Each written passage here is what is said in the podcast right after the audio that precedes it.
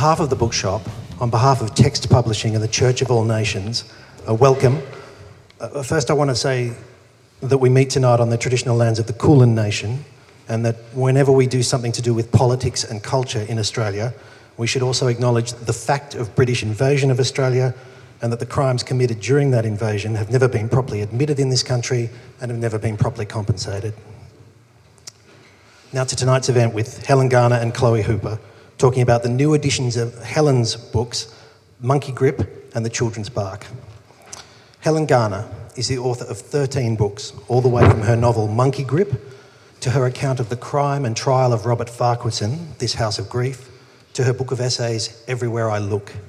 Chloe Hooper is the author of the novels A Child's Book of True Crime and the novel The Engagement, and the non fiction books the Tall Man, Life and Death on Palm Island, and now just this year, The Arsonist, A Mind on Fire. It's rare to have any author who can excel at non fiction reporting, essay writing, and who can also master the beautiful, stranger, darker art of fiction. We have two of these authors here tonight. Please make them welcome. Welcome. Thank you. Thank you. It's um, such a, uh, an honour and a pleasure to be in conversation with Helen and to talk to her about her um, extraordinary and wonderful first two novels. Um, Helen, I was hoping that tonight we could go back to um, the, the beginning, or at least sort of pre Monkey Grips publication. I think um, people love to hear writers' creations myths, the, and I do too. But sort of, I was wondering if you could tell us about when you first felt that you would like to be a writer. Well, I feel as if, firstly, I should say, I feel as if everything I'm going to say tonight I've probably said about a hundred times before. That's the terrible thing about being this age. That you, I, I, was just about to launch on on a brilliant fact, and then I thought, oh shit, I know I've said that before. Okay, look, so sorry if you've heard it before. Um, I'm the eldest of six children, and I was always very keen to get away from the rest of them, and and I liked. Um, I used to find little posies in you know back sheds and places like that where I could go and get away from the chaos of everything. And, uh, and I used to have you know, special paper and um, pens and and I, I, it was a sort of secret thing that I did really mm. writing, mm-hmm. and I don't know whatever happened to anything I wrote. Though they weren't stories or anything usable, but I um, but see, I mean, uh, when I was young, even when I was at university, uh, I never imagined I, I, would, you know, be a writer. It, it ne- never crossed my mind because all the writers were men, and you know, all the writers that we thought were famous and good were pretty much men, and also they weren't Australian. So I thought, you know, I, I, it never occurred to me that I could um, be a writer. Mm-hmm. Uh, I just used to do it. I used to write lots of letters. I was a huge letter writer, mm. and. Uh, and then I started writing diaries at a certain point. When? What point was that? Diaries. Mm. Oh, you know, back in the mists of time. You know, before I, when I was a, a teenager. On papyrus, you were sort of. on, yeah, no, I scraped them on stones. Right. right. Okay. But there's a moment where um, you're keeping a diary in, I presume, the, the early 70s, mm. uh, living uh, not, not too far from this neck of the woods. Mm. And um, suddenly you, you, you have a vision, I guess, that, that all the material in these diaries feels novelistic to you. Or what, what, what can you, yeah, can you I, no, I remember? I remember this quite well. Um, I mean, like it wasn't a blinding illumination or anything. I, I You're just... in church, so let's build it up. no, it was more like um, I, well, I was in the middle of having a very messy and ridiculous affair with a drug addict. And um, we, we know about that. and you know about that. But you know, it's important to know about that because I, I thought while it was still happening, I, I, was thinking, this is actually a story. this is probably the first story that's ever happened to me, or that I could sense that there was something happening which was coming around in a curve. Yes. And it hadn't quite got to the end yet, mm. but I knew that there was going to be an end. Yes. Yeah. And I didn't know what the end would be. Mm. Uh, I mean, it could have been a death, I suppose. Yes. But as it turned out, it wasn't. But I thought, well, um, I'll go back to, I'll get the diaries, and they were just all you know, ex- exercise books. And I thought, well, I'll, I'll go down to the state library and I'll just sit there and I'll take take them down and and read them and see if there's anything in there that might be. Um, well, I don't know if the word novel occurred to me, mm. but book like in some way. Mm-hmm. And so I started doing that, and I started really enjoying myself. Yes. And I, um, so I, I just kind of copied out still working by hand. Mm. I just copied. I had the exercise book that was the diary was there, and I had another clean, nice new exercise book there, mm. and I just copied down all the bits that seemed to me to be interesting or well written or not embarrassing, not too embarrassing. To and, who? And the boring bits okay. I, I skipped. Yeah, right. Yeah. How long? How long did this sort of process take? Um, I think probably a, year or maybe 2 mm-hmm. I, I, don't quite remember. Yeah. And will you keep, would you keep a diary and then, you know, um, were you sort of still keeping a diary and using that material while you were working on? Yeah, so I, in a sense, I sort of caught up with myself. Yes, okay. Uh, yeah, uh, I think that's what happened.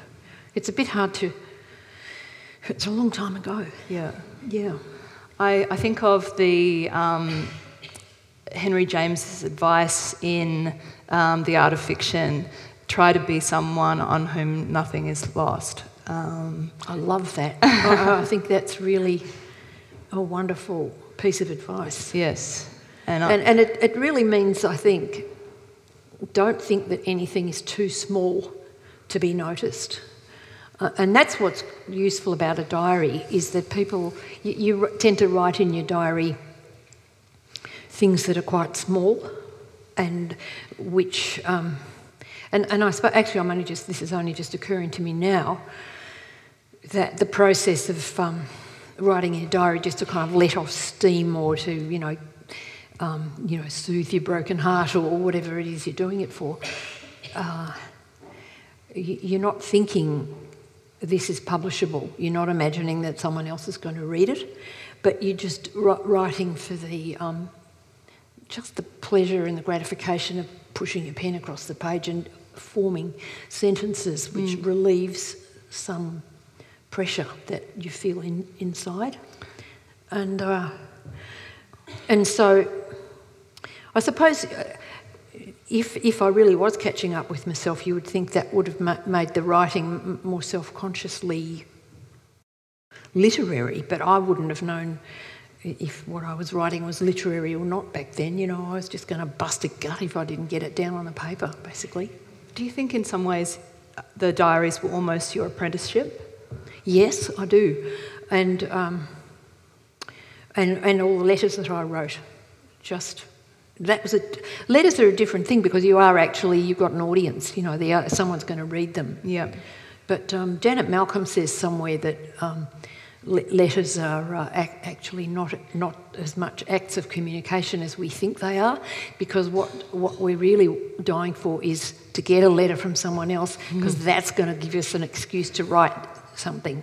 Mm. Uh, it's all pretty narcissistic on one level, I guess. Uh, yeah, a letter, I guess, is a sort of more of a performance. Of yeah. It, whereas yeah. the diary, it seems like there was a intimacy, mm. um, but it was also a, a, place where you honed your eye and um, practiced. It's yeah. a way of practicing. Yeah. And the, and I still do that now. I still keep a diary now, and I I notice that the older I get, the more anxious I feel about forgetting things, and so uh, I think there's probably a lot of really quite tedious stuff in my diary now, and um, I, uh, the urge to write it is the urge not, not, not to forget things mm. like things my grandchildren do or say, or mm. or um, terrible stories that people tell me about themselves, and uh, but yeah. You, you spoke of the pleasure. Um, you felt in um, crafting this material into into something you know novelistic and following the curve that you'd you'd Yeah. noticed um, in the in the affair, and um, I wonder you know that's a it's a sort of rich moment I think before you're first published because even if it might have been terrifying, I don't know what you sort of thought um, would become of this manuscript. There's also enormous freedom that you maybe don't ever get back in Yeah, quite the that- same way. That is so true. And that's why people's second books are always so terrible to write. I mean, A, they're terrible, and B, they're hard to write because now you, th- now you know that people are going to read what you're writing and you're thinking, well, you know, now I am a writer and I better write like a writer. And so a lot of pompous kind of um, posturing can happen. Um, well, let's let's let's let's grapple with that. You know, possible outcome to the situation in, in a moment. But you um, you deliver this manuscript to a, a, a pretty new publishing house, McPhee and um, there's a sort of a moment where your originality. I mean, it, it re, on the page, it, you, you, it's like you're a writer who, who comes out the, the, fu- fully, you know, um, there's a little, you brush off a tiny bit of eggshell, but I mean, your voice is so um, formed on the page. And um, you've, you're, this is this sort of, I mean, groundbreaking manuscript, but you deliver it to, um, to them. Can you tell us what, I mean, do you remember the. Yes, I do. I vividly remember. I got on my bike and I knew that there were these Hilary McPhee and Diana Gribble who I'd vaguely known not well at university. They were kind of contemporaries of mine at Melbourne University. I heard they'd started a publishing company and I didn't want to show this book to. Um, well, I mean, I, I didn't know any publishers. I didn't know how you got a book published. I didn't ha- have a clue. Yep. And uh, and I um, I heard that they had set up this outfit, so I got the address and I got on my bike and I put it in the basket at the back and I pedalled over there, and there they were sitting there, and um, I said, I think I might have written a book, and they said, well, um, why don't you give it to us and we'll have a look at it and see if we want to publish it. Well, I don't remember if they said that bit. Right. They said you could leave it with us, and so I left it there and I pedalled home, and I remember I rode across the Fitzroy Gardens. And uh, I thought, this is really embarrassing, but I thought, I bet by the time I get home they will have read it and they would have rung up and said, yes, we'd love to publish it. and of course, I didn't hear from them for a couple of weeks. And I mean, that, of course, in modern times would be considered a very fast turnover. but um, so was, they that said, ex- was that excruciating, waiting? um, You don't, I, I don't remember? I've No. blotted it out Yep, probably. yep. I probably didn't. I mean, I thought that it was. I don't think I'd shown it to anyone. I don't know. It was just. Mm. I didn't know how you presented a manuscript. It was on. What's the smallest type of paper in the old days that don't have it anymore? Is it quarto? And and um, and I, try, I didn't know you had to have margins or double spacing or anything. It was this awful looking manuscript. It was just a block of Right. type. Yep. Yeah. Anyway, so they yeah they said they liked it and and, um, and they published it and it came out about a year later. So it's 1977. Yeah. Um, it's a watershed moment in Australian literature, and your life, I presume, suddenly changes dramatically. Let me think. Did it? Thanks, Helen. Um, no, sorry. I mean, it must. There must have been. Well, you know, well, suddenly, no, you, okay, so- suddenly you've written a bestseller. Okay. Yeah. All right. Well. Yeah, but You, you've, you've, you've wondered whether or not, you, you've grappled with the idea of whether or not you, you could be a writer, and that question's answered for you in a, in a pretty profound way. I presume also, suddenly, you go from kicking around with, um, you know, the, the kind of the Carlton push, and you're, you know, the, a big star in this scene. So, um, the Carlton Push was composed of. It, it was not a literary or bookish push. Right. It was a very musical and performing type of push. All right. So um, uh, uh, I didn't hang out with other Right. writers. No, no. And uh, for, for many years, Right. I, I didn't Right. hardly know any other writers. Okay. But uh, no, I'm not trying to. No, no, no, no, no, no. I'm just, no, no, no. I'm, I'm, Yeah. I'm. Um, it's, but it's almost as though you're you're suggesting that um, these other art forms were kind of considered, perhaps in the circle you were moving in, the, the theatre was considered more. Um, was kind of a higher status than. I don't know. Yeah, I don't know about the status. I think it was a kind of political thing that um, people felt that um, they were doing something politically radical in And theatre. so- right. And so, I, I mean, I don't even know. I think people were kind of embarrassed by the book and, and its. Um, well, I don't know if I'm thinking about my own embarrassment.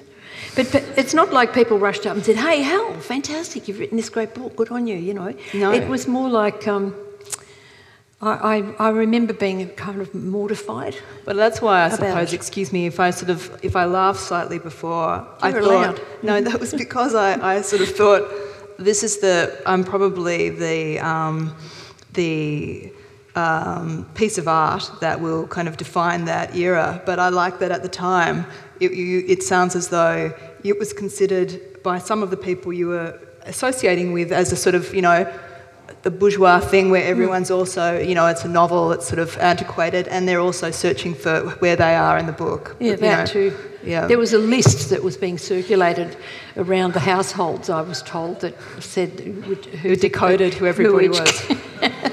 yeah, who each character really wa- really was. Um, I loved. I read that you um, you wrote, uh, you know, sometime later um, that you'd had an unexpected visitor. The man I called Javo in my first novel, Monkey Grip, turned up at my front door. He looked fabulous, you know, like a crazy red Indian, healthy as can be, the father of two kids, and talking like a Buddhist. we stood in my backyard looking at the vegetables, and he said, Listen, Hells, I used to think monkey grip was the worst thing that ever happened to me, but now I love it. My only criticism is that you should have left in all our real names.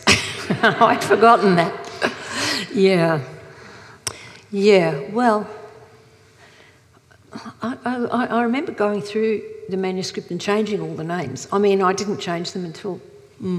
I don't think I did, I don't remember that. But I remember changing, I learned something about changing names in, in a manuscript. I learned that when you find a new name, it has to have the same rhythmic pattern Yeah. as the real name. Yeah. Uh, so, because if you don't, it throws your whole sentence out of whack. That was kind of exciting for me to realise because it made me realise that my sentences had a rhythm. And I hadn't put the rhythm there on purpose, but uh, I, I noticed how easy it was to th- throw the rhythm out of whack. And, uh, and that, that gave me a real thrill. That was probably, and this, this is only just occurring to me now, that that was a moment where I thought uh, that, um, Uh, I mean, I, I, mostly when people publish a book,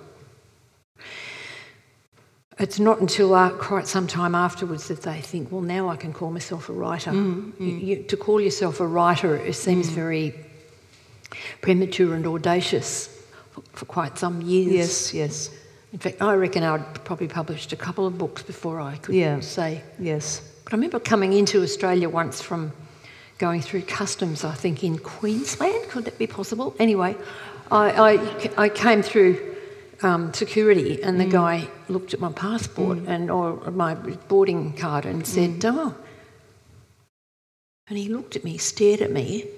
I thought, "Oh no, he thinks I've got he's going to go through my bag or something." And he said, um, "I said, is everything all right?" And he said, "Yeah, it says here you're a writer." I said, "Yeah, that's right." And he said, "I've never actually seen one before." so he looked at me with deep curiosity. So uh, this this book was um, groundbreaking um, in its depiction of sexuality, drug use, um, the power politics between men and women, uh, the depiction of, of maternal ambivalence, Um, and otherwise known as lax parenting.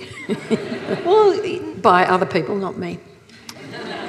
Yeah, well, you know, I, I think that the, the book, you know, where, where, where we follow Nora and um, her struggle with ambition and how to live and how to sort of fit all these parts together. Mm. Um, and, you know, in whatever parenting style it is. Um, yep. So, I mean, it, it, it, you know, was a kind of seismic event, this publication. And I, I guess I, um, it sounds, did, did you know that you'd done something special? I guess that's what I, I and I, maybe.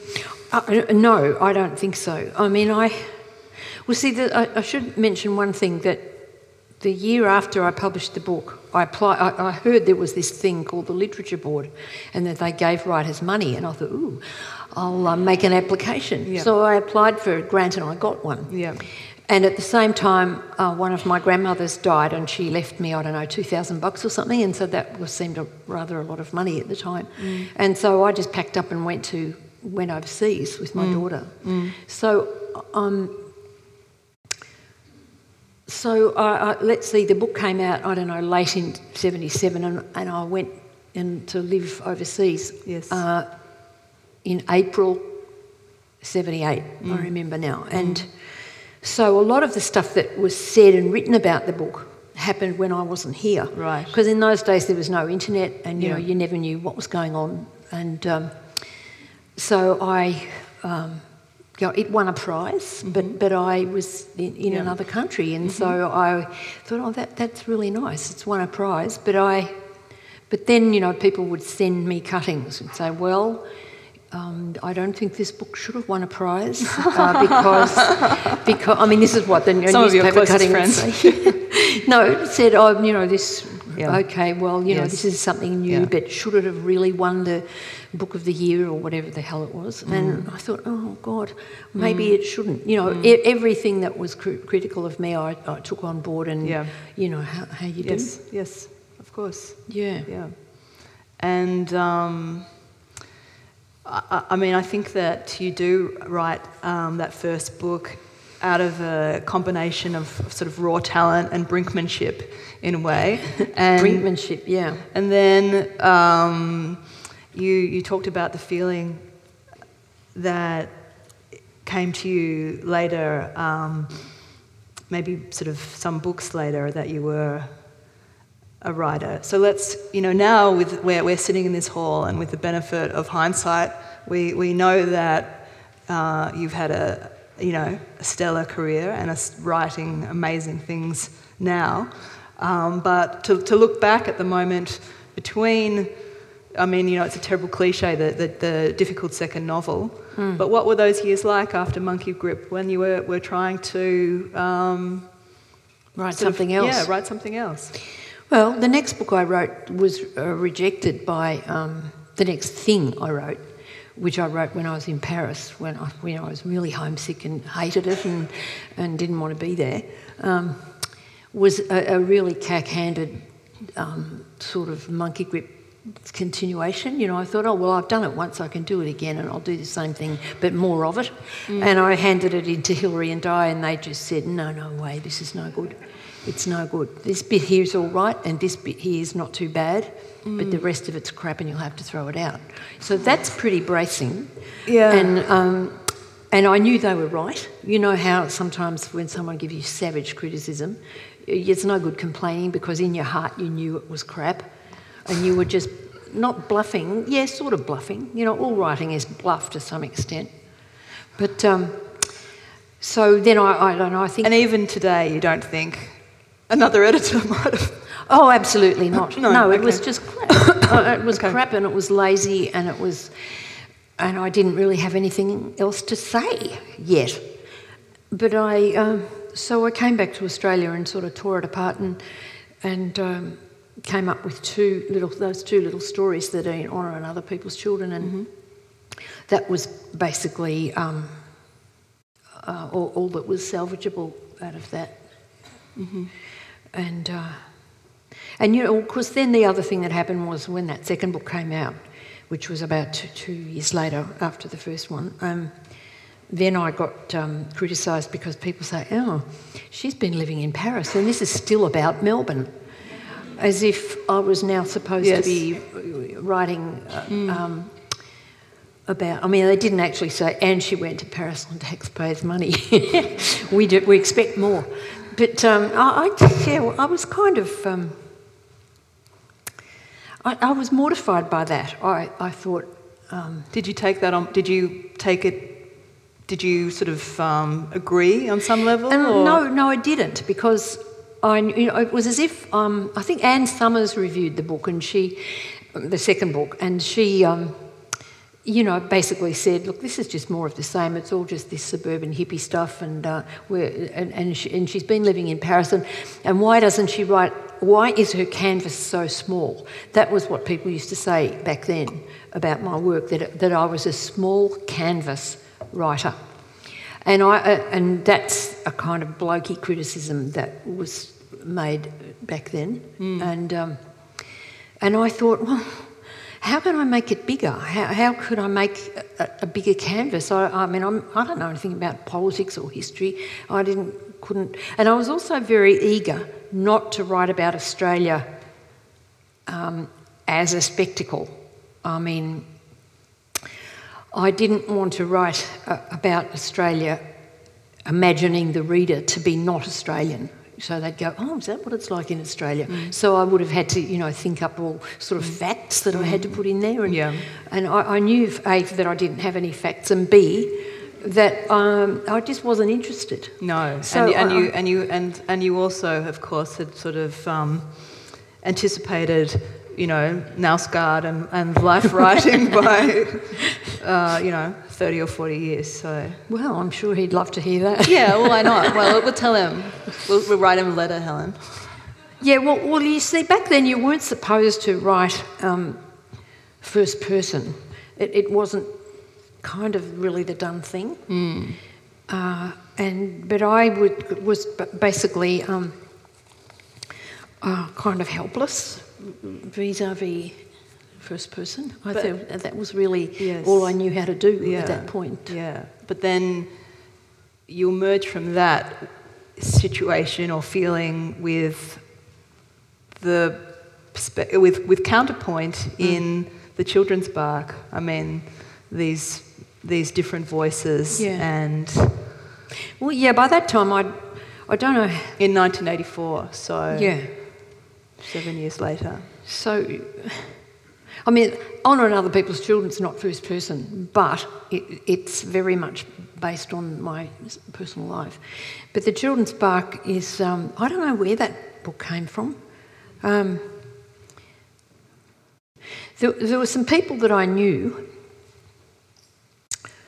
Uh, I mean, every character in the Children's Bach is very loosely based on a real person or um, the situations that are described in, in that book are, are you know, emerge from r- real, ac- actual events. And then, and then there's a lot of stuff in it that I totally made up. Yes. And uh, do you think for just for the for you know I'm, I'm, sure everyone has read this book, but there might be one person who hasn't. Shall we?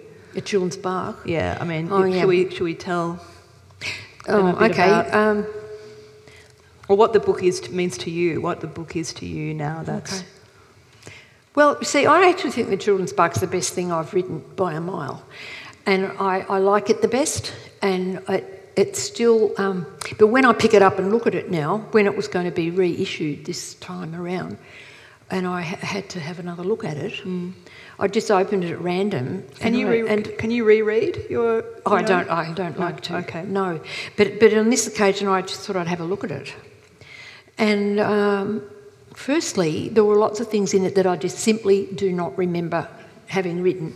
I mean, I can I, rec- I recognise my voice in there, and I recognise the way I make a sentence, but uh, I, that really shocked me mm. that I'd, and and that's why I like it. because in order to write that book, I went into some different part of yes, myself, yeah. and it's a, uh, um, I don't know how I got there. Mm. And uh, do you have any sort of, were there any breadcrumbs that you can follow and tell us about, or? Um, no, I really don't. Well, no, I don't know what to say about that book because, because as I said, it, it, it's sort of separate from me in a way. And, and when, I, when I looked at it again recently and I saw, I know what it was when I got that review by James Wood. No, was Oh, that the one he reviewed? Yeah. No, um, Um, uh, Ben Lerner. Right. Yeah, I wrote this an introduction to this. Um, an American writer wrote an introduction to the book, and he And quite he, he calls it a, a beautiful, lapidary, rare novel. Um, yeah. Well, I'm through the bits because. Anyway, I'll leave Ben Lerner out of this.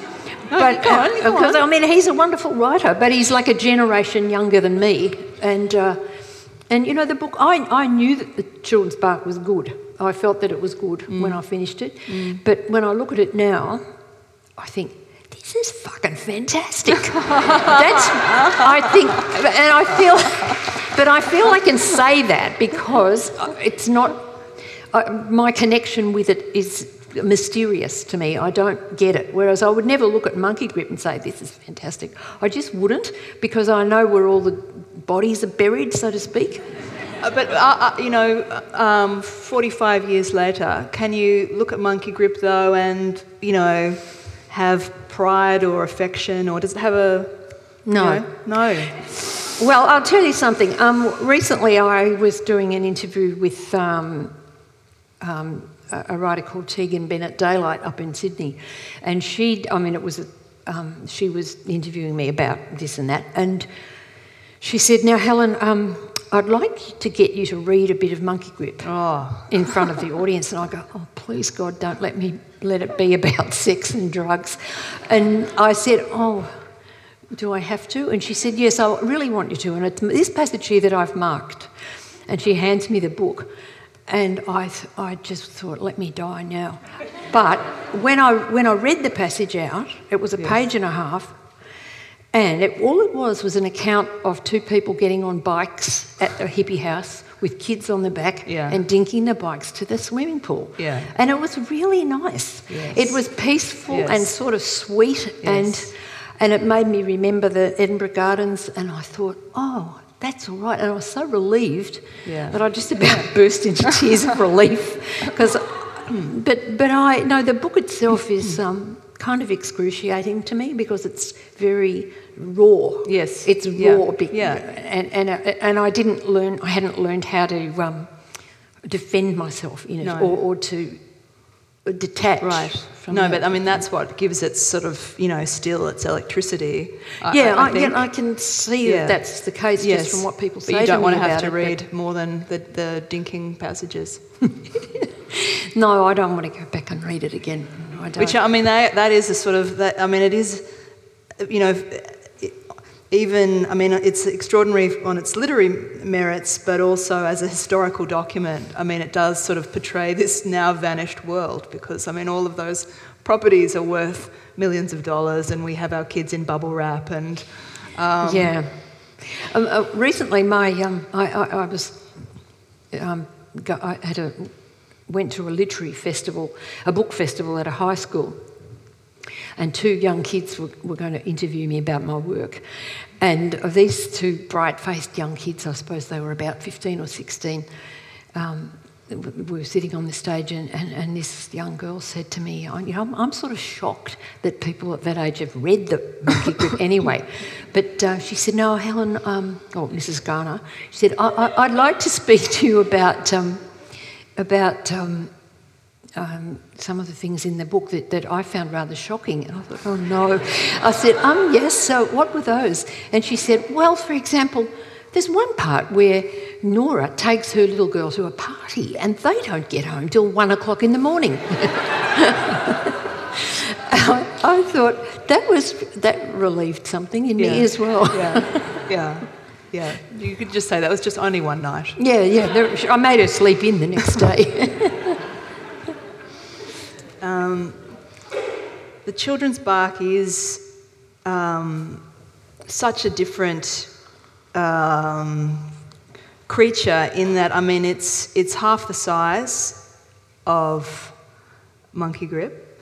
Um, there's still you have um, the um, you know your, your the sense that um, it's written the the on this narrator nothing is lost and I really love the way that Lerner talks about um, it being faceted and that you move um, so easily between the surface of, of characters and then and their depths. Um, but it has the same, so, so, I suppose it has the same raw power, it has the, the same eye, um, but there's also now you've got um, a, a sort of sense of, um, well, of counterpoint, but also of, of structure. I mean, there's, um, and, and the sort of that the, I mean, the, it's rhythmical. There's a musical element, of course, all the way through it, mm. but it, there's a sense of, of um, I'm just babbling on, the stru- structure and um, uh, a kind of. I don't know where. I, I, see, I mean, I've read about 20 million novels, so I think by reading, I absorbed how you do things, and I, I I know that people do creative writing courses now, and I think you must have to have sort of um, more highly articulated ability to analyse structure in somebody else's work. But um, I, I, I don't know how. Th- there's some kind of instinct that works. Um, I think that the influence, the influence on a writer from everything she's ever read is unconscious to a large extent. Mm. So that, um, but but I find that I can, uh, by instinct, feel when something's gone off the rails. Mm-hmm. And, and I can't, it's, it's, very, that's why editors are wonderful, of yeah. course, because yes. you, you go off the rails and you think, well, yeah, this is really great, and you're following some, yeah. down a rabbit hole. Yeah. And, and the editor will say, um, look here on page 43, this is where you've gone off the rails. And you, then, of course, you say, oh, yeah, if you've got a, I had a great editor, which was Hilary McPhee, and with, just with such a light touch, yes. they can just say, you know, mm. swing the wheel. Yeah. And, but, but there's, some, there's some instinct and influence that, that enters you after decades of reading and reading and reading, and that was what that, that's something that, that amazes me about. Sometimes I've been writer in residence at, at a writing course, and I'll mm-hmm. say, "Okay, what does everyone read?" they don't read. I say, "When was the last book? What was the last book you read?" And the kid will say, "Oh, I, I think I did read a novel when I was in year 12." Kind of, what are you doing here? Mm. What I, I, just genuinely want to ask that question. Yeah. You know, that yeah. sort of Gerald Murnane says somewhere that he always wants to say to, and in fact says to his students, Do you like sentences? and, and that seems to me like a very profound question because if you don't enjoy handling language, and putting a sentence together. And if you don't get a thrill out of looking at someone else's sentence and say, my God, that is fantastic. Mm. How did she do that? Mm. And then you look at it and you can see the joints and the, and yes. the way it's stitched. Yes. Mean, that to me is completely yes. thrilling.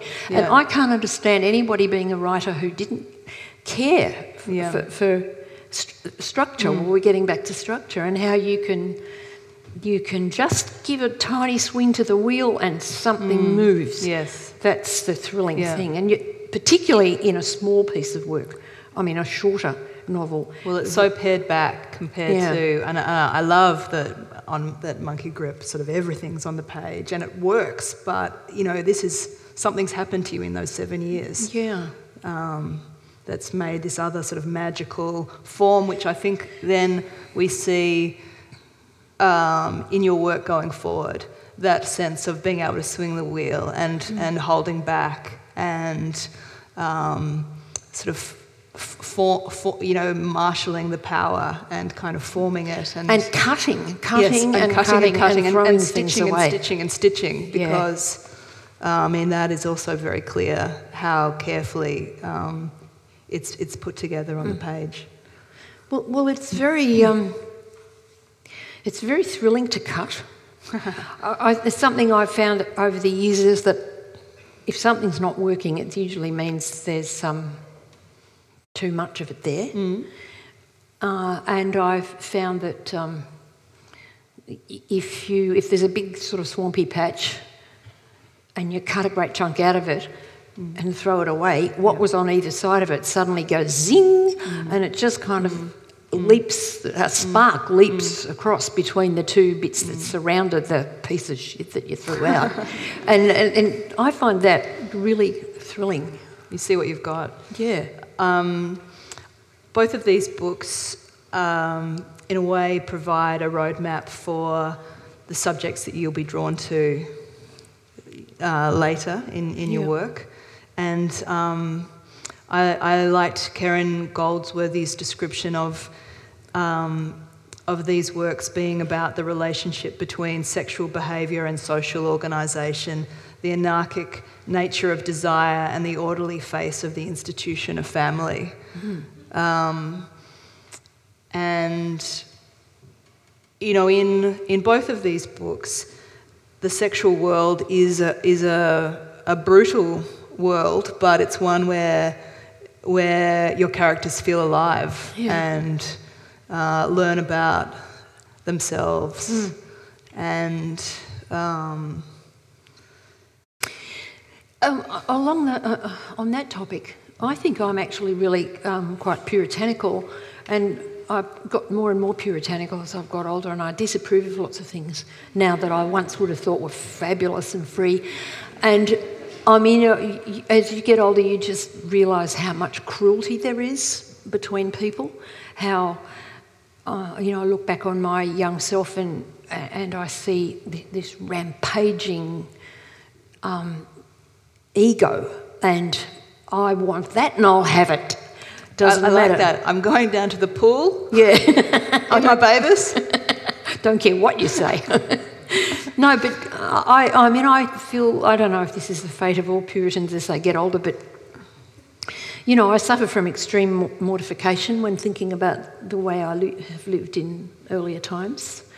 And uh, so that's another reason why, when she handed me the page of Monkey Grip and it was about riding to the pool, yeah. I thought, well, I wasn't. Which is, and the pool is like, I mean, I, that's what I, the pool is also seems to be where everyone picks up. You know, I mean, that's like. What gave you that impression? Oh, that is absolutely not so. we were there with our children. Come on, Helen. I've, I've read no. Monkey Grip. well, nobody, you know, everyone was wearing bathers and we were all young and gorgeous, so I guess that's what yeah, those were the days. I've got some friends who live just over the wall, the big wall at the back of the Fitzroy Baths. And when I go to visit them and I can hear everybody playing and laughing and all the splashing and screaming, and I think, oh, gee, they were great times. Yeah. They really yeah. were. Yeah. yeah. But I wonder whether or not the sort of libertine and the Puritan are always kind of, you know, um, in the same, you know, the same coin. Struggle. Yeah. Oh, yeah, absolutely. Yeah, that's why I always feel sympathetic to criminals, I suppose. I mean, not just sympathetic to them, but um, uh, keen to understand them. Mm. And I, uh, I, that's something I've found with, with, you know, those works about trials. Yes. That uh, how, how it sort of shocks and grieves me that people are so quick to declare somebody to be a monster or not human. And I, I find, I feel very strongly about that. And um, how do you be a Puritan who doesn't judge? Can you be, do you think? I'm not sure. I'm, I'm, I'm... No, and I'm not against judgment. I'm quite keen on it, I okay. think. But, no, I, I mean, yeah. Well, you know how everybody's, you get praised for, for being non judgmental? I think that's wimpy. I, th- I, I, think that um, I, I, think people need to. How can you go through life without making moral judgments? Well, yeah, we make them, you know, all the time about yeah, each other. Yeah, but people pretend they don't. Uh, and, and, but one uh, of yours is about, you know, your, you, your sort of your judgment is partly about the judgment of others, you know, or, or judging. I mean, yeah, there's layer after layer of judgment.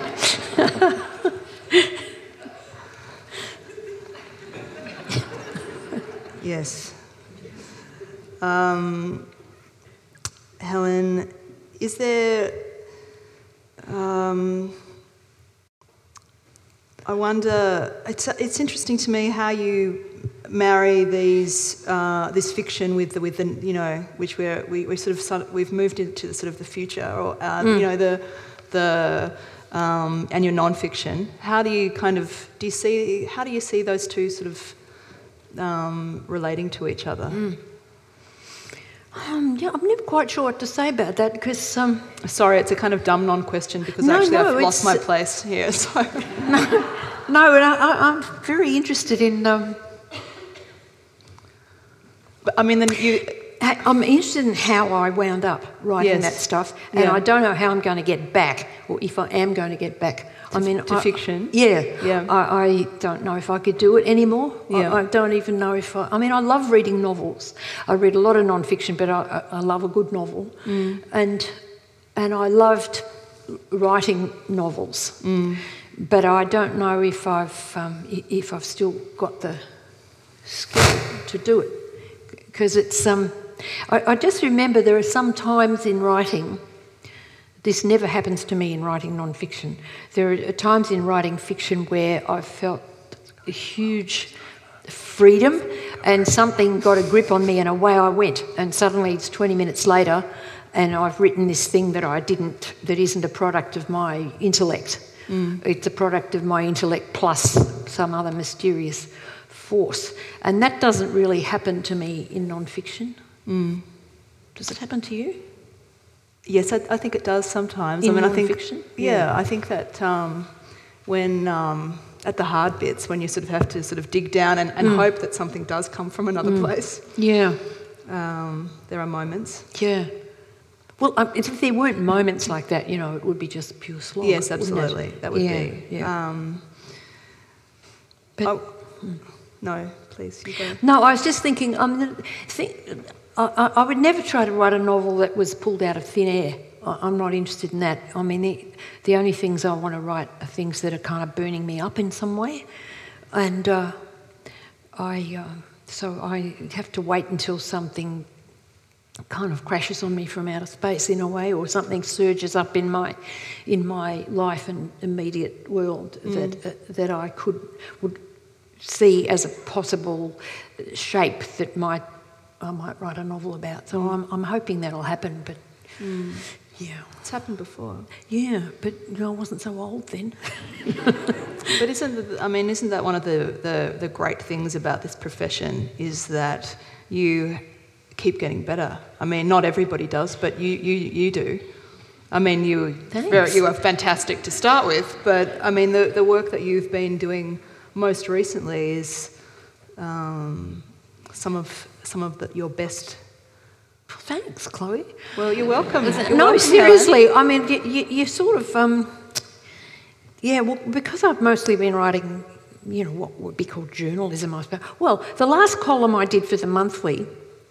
I couldn't face doing that courts column any longer because it was just too sad. I mean, mm, going to the yes. magistrate's court, yeah, and and you just see this stream of wretchedness pass before you, and it's hard to get a grip on it and say anything about it that's not, you know, there's something almost pornographic sometimes about sitting in a court where people are just. Um, you know, sort of writhing in their unhappiness and yeah. and loss and sorrow. Mm. But you um, were in control. I mean, if you if we want to take it back to Monkey Grip, you mm. were in control of the sort of brutalities of the world that you found yourself in, mm. and the people in the courthouse. You know, I'm not. Are not. That's true. But when I was writing that, the last time I column I was wanted to write for the monthly, it was I, I went to Ballarat because there was going to be a, um, um, a sentencing hearing there um, about this certain crime and well, alleged crime, and uh, I went there and I thought, great, this is going to be my column. I can write about it, and uh, and I'll do it. In, uh, it's one day's work in the court. So I hop on the train and, and go to Ballarat. And when I got there, I found that the hearing that I thought was going to be on wasn't on. Mm. And it was just a five minute, you know, okay, we're not doing it today, we're doing it in January. And I thought, oh no. And I had a deadline, so I had to come up with something. So I went home and I just pulled together all these scraps that were lying around and I described the. Um, what did happen in the court and how annoying it was and how my hearing aids played up. And, and, but then at the end, I just wrote this one last paragraph that made me feel so happy.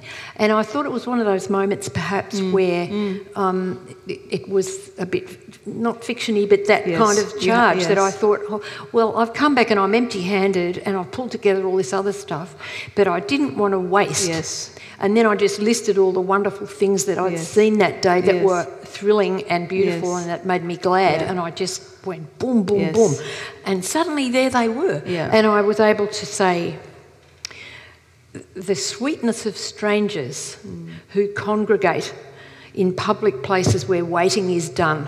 And that was one of those moments where I just said, Oh, thank you. Mm. Where did that come from? Mm. And there it was. You know, I didn't have to labour yes. over it. But isn't it funny yeah. how often it comes when you're when you think you've got nothing, where you actually, you know, sorry to get religious, but I mean when it when it uh, when it's when it's hardest, you know, there can yeah. be some sort of moment of grace. Yeah, it is. It's a moment of grace or a blessing, mm. but just kind of something uh, lands there or yeah. passes through you, and yes. suddenly there it is, and it's all yes. perfect. But it can only be perfect because you have worked your ass off for 50 years. right. Every day. Yeah. That's why people have to should write diaries and practice. Mm. Mm. And I remember reading some. T.S. Eliot said something about that once. Mm. He said, you know, you've got to practice and practice until the day that you've actually got something to say, mm. and then you've got the mm. wherewithal to say it. Yeah. I was going to ask you whether or not, if you now, um, after uh, uh, uh, such a such an illustrious career, if you um, look back at yourself going to the state library. Um, writing there, what advice you would give you, you'd give to the young Helen Garner? To you know any any no writer, not to, actually to yourself to, to, you. We just you can be you can be selfish for. A... Oh okay. Um, mm, what do I give as advice? Read more. Just keep reading. Read, read, read, and mm. read in spite of when you get bored and read instead of having stupid love affairs with people and, and breaking people's hearts and yeah i think that's what i'd say. Read and read and keep practicing. Yeah. do you you don't begrudge yourself the love affairs? No. What would be the point? You know i no i'm grateful for a lot of them you yeah. know. I'm grateful for the, yeah the sweetness of strangers Or not strangers. Yeah. yeah. uh, Husbands. Yes. Well, they can be strangers too. um, well, I, I um, thank you to this sort of sweet group of, of, of, of strangers tonight. Um, I, um, I'd also sort of wanted to say, uh, Helen, you know, I, I think that you um, um, do have a sort of share with Bach a, um, I think I might have even pronounced that correctly then, um, a, a, seeming simplicity which is so much more uh, complex and powerful and sonorous than uh, it looks on, on first blush. And um, I'd also, you know, like to thank you for your generosity to me and to uh, so many other um, younger writers. You've, you know, been um, just such a supporter and, um, you know, quiet cheerleader to, I know, so many people who it's made uh, enormous difference to. So, you know, here we are in the church and. Uh, Ms. Garner, it's right to give her thanks and praise. Thank you. Thanks. Thank you so much. Thank you.